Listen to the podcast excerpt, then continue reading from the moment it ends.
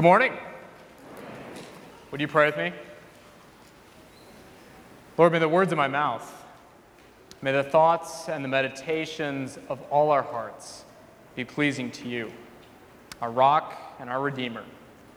Amen. Well, for Patty Mallette, it is the hardest part about being a mother. At a certain point, she explains, you just have to let them make their own decisions. And uh, while I uh, imagine that that is a difficult thing for any parent, you got to imagine that it is particularly difficult for Patty uh, because Patty isn't just any mother, she's the mother of Justin Bieber. See, uh, Justin's rise to fame began a little over a decade ago. He's 13 years old, growing up in Stratford, Ontario, and he competes in a local singing competition. And for many kids his age, uh, that is where his story would end, except all the way back in 2007, his mother posts a video on YouTube. Quite honestly, she's doing what any proud mom would do. And over the next few weeks, she posts several more. And, and if you watch them, they're all pretty innocuous. Uh, a young boy singing at home. And then one day, a record producer sees them and hires Justin. And uh, as you may know, uh, Justin becomes an overnight success. I mean, he produces album after album, he goes on countless tours, and then he becomes one of the world's best selling artists. And as you can likely imagine, uh, it's a lot to take in if you're his mom.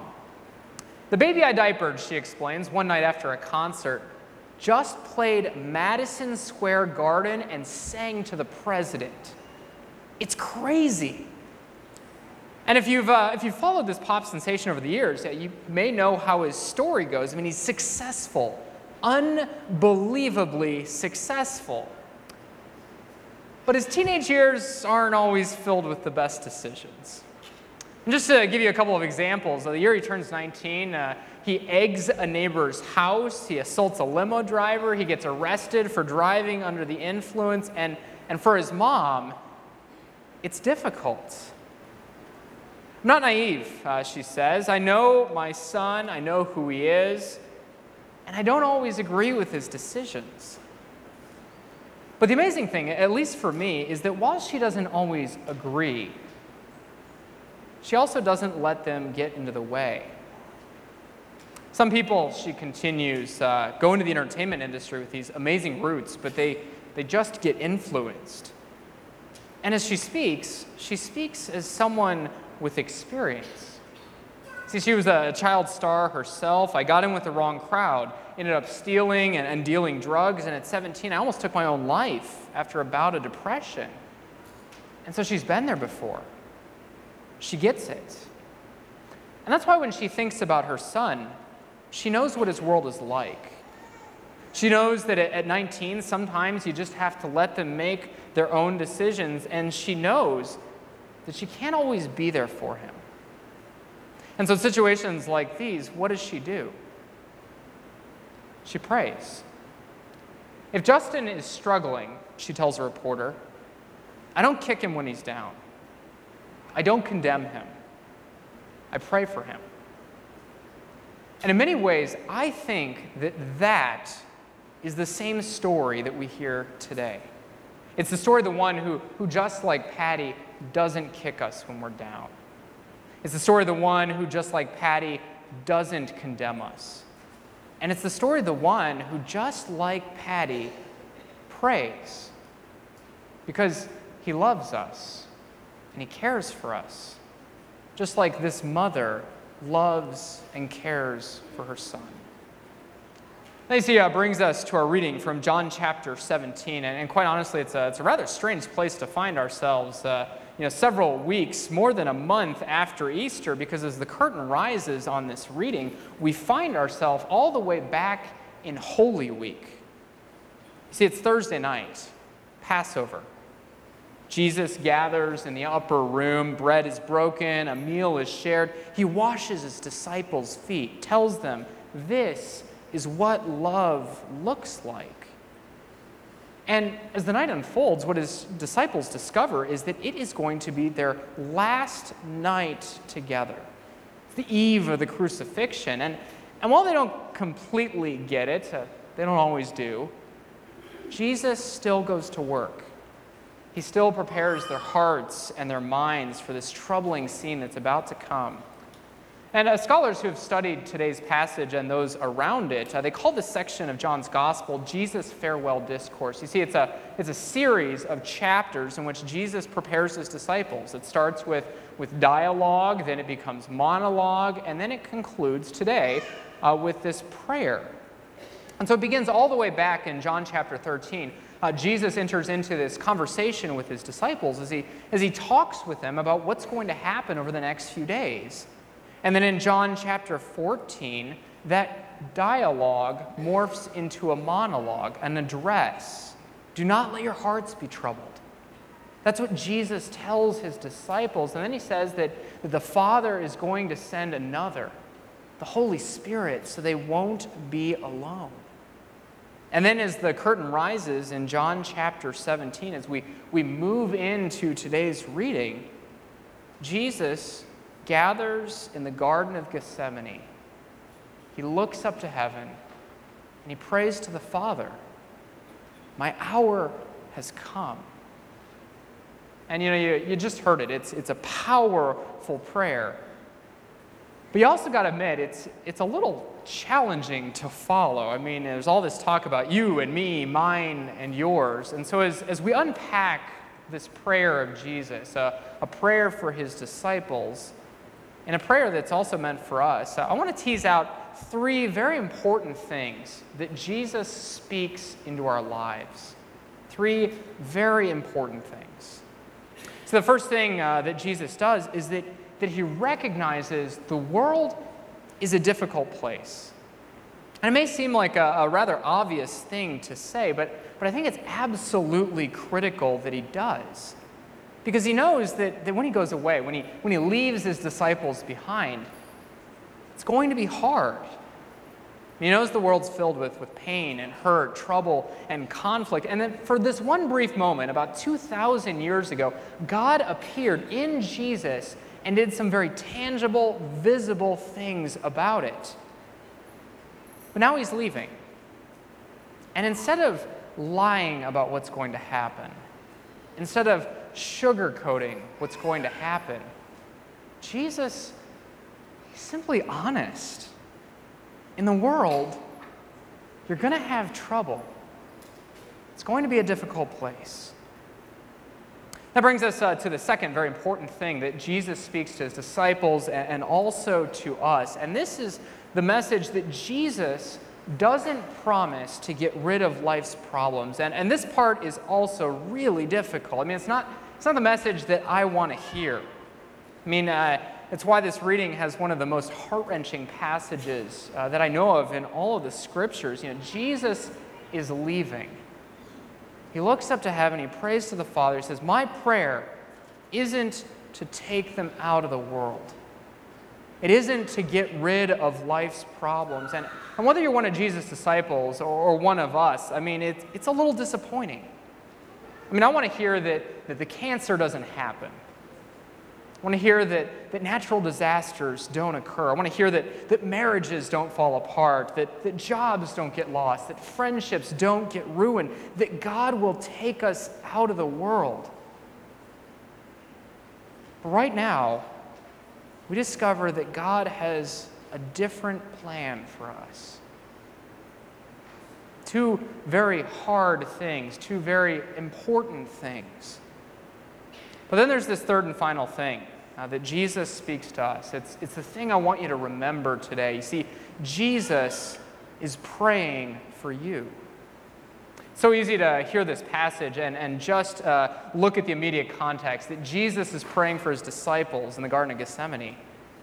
Uh, but at the end of that passage, he says, I'm not just praying for them. But I'm praying for all the people who will believe in me because of them. Jesus, in the Garden of Gethsemane 2,000 years ago, prayed for you. Uh, this spring at Common Ground, I'm uh, teaching a course, and uh, I'm calling it Tough questions. Tough questions uh, that people ask Christians about their faith. And so we're, we're exploring questions like, uh, you know, why does God answer some prayers and not others? Or uh, does God really want me to belong to a church? Or, or most recently, you know, why does God allow suffering in the world? And, you know, rather than present uh, all the right answers to these questions as if, uh, you know, there's really right answers to these very simple questions, uh, they're tough questions. Instead, I'm, uh, I'm presenting what different Christians have, have said over the years about uh, things like this as they've wrestled with these very challenging situations in their lives.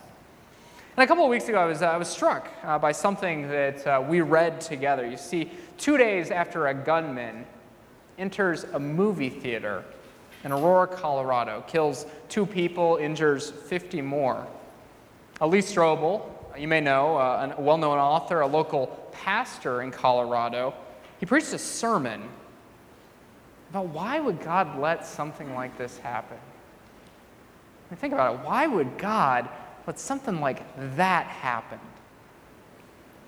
And we could talk about his uh, sermon all morning, uh, but there were two things that really struck me on what he had to say. Is, is where he starts, and it's where he where he ends. He starts with a, a very simple confession. He asks the question, why would God allow something like this to happen? And then he makes this very simple confession, four little words. I honestly don't know. You know, sometimes I think that's the best answer that we can give as Christians. I mean, we, don't know why God doesn't get rid of our problems. I mean, we know that He doesn't cause them. We know that He doesn't like them. We know that He doesn't even waste them. That, that sometimes He can use some of the worst things in the world to bring about some good. But why does God let them happen? I honestly don't know. And that's why I love where uh, Lee Strobel concludes this sermon, because even though the world is a difficult place, even though uh, God doesn't get rid of our problems, He does do something about them. He sends us His Son. Or as Strobel says as he uh, concludes his remarks that morning, uh, He gives us peace to deal with the present and courage to deal with the future. And I think that's why Jesus' prayer in John chapter 17 actually changes everything about the way we see our lives. Uh, because in the midst of all of life's problems, in the midst of, of everything that we experience, all the challenges we face, Jesus prays for us. And so on today, in the midst of the rain and Mother's Day, Jesus looks at you and he asks, How do you need me to pray to the Father? How do you need me to ask for his help? Because, you know, I've been where you've been. I, I know what it's like. And, and I'm not going to kick you when you're down. I'm not going to condemn you for what you've done. Instead, right now, I am praying to the Father protect them. Protect them from the evil one. Now, five years ago, um, Patty Mallette, Justin's mom, released a book. She called it uh, Nowhere But Up, and it, and it details some of the more difficult experiences that she went through growing up. I've spent most of my adult life, she writes in the first chapter, sifting through the tangled web of emotional wounds and debris left by the darkness in my childhood. And, and when you get to know this book, you get to know her, you, discover it was an incredibly dark childhood. I mean, uh, uh, an older sibling lost her life uh, shortly before her birth, and then as she grew up, there was sexual abuse by, by countless men. And then at 17, she attempted suicide. And it, and it was shortly after that very difficult time in her life that she becomes a Christian. She gives birth to a son. And what I find so interesting is uh, that ever since his rise to fame, she's been praying for Justin. But she explains, you know, I, I haven't been praying for his success. I've been praying for his protection because I know what the world is like. And the thing we discover uh, today is that that is the, exactly the same kind of way that Jesus is praying for every one of you. It Doesn't mean that the world is going to be easy. Doesn't mean that, that you won't face trials and temptation. It doesn't mean that, that things are always going to go your way. But the powerful thing is, is that in the midst of it all, today, tomorrow, the rest of this week, the rest of your life, Jesus is praying for you.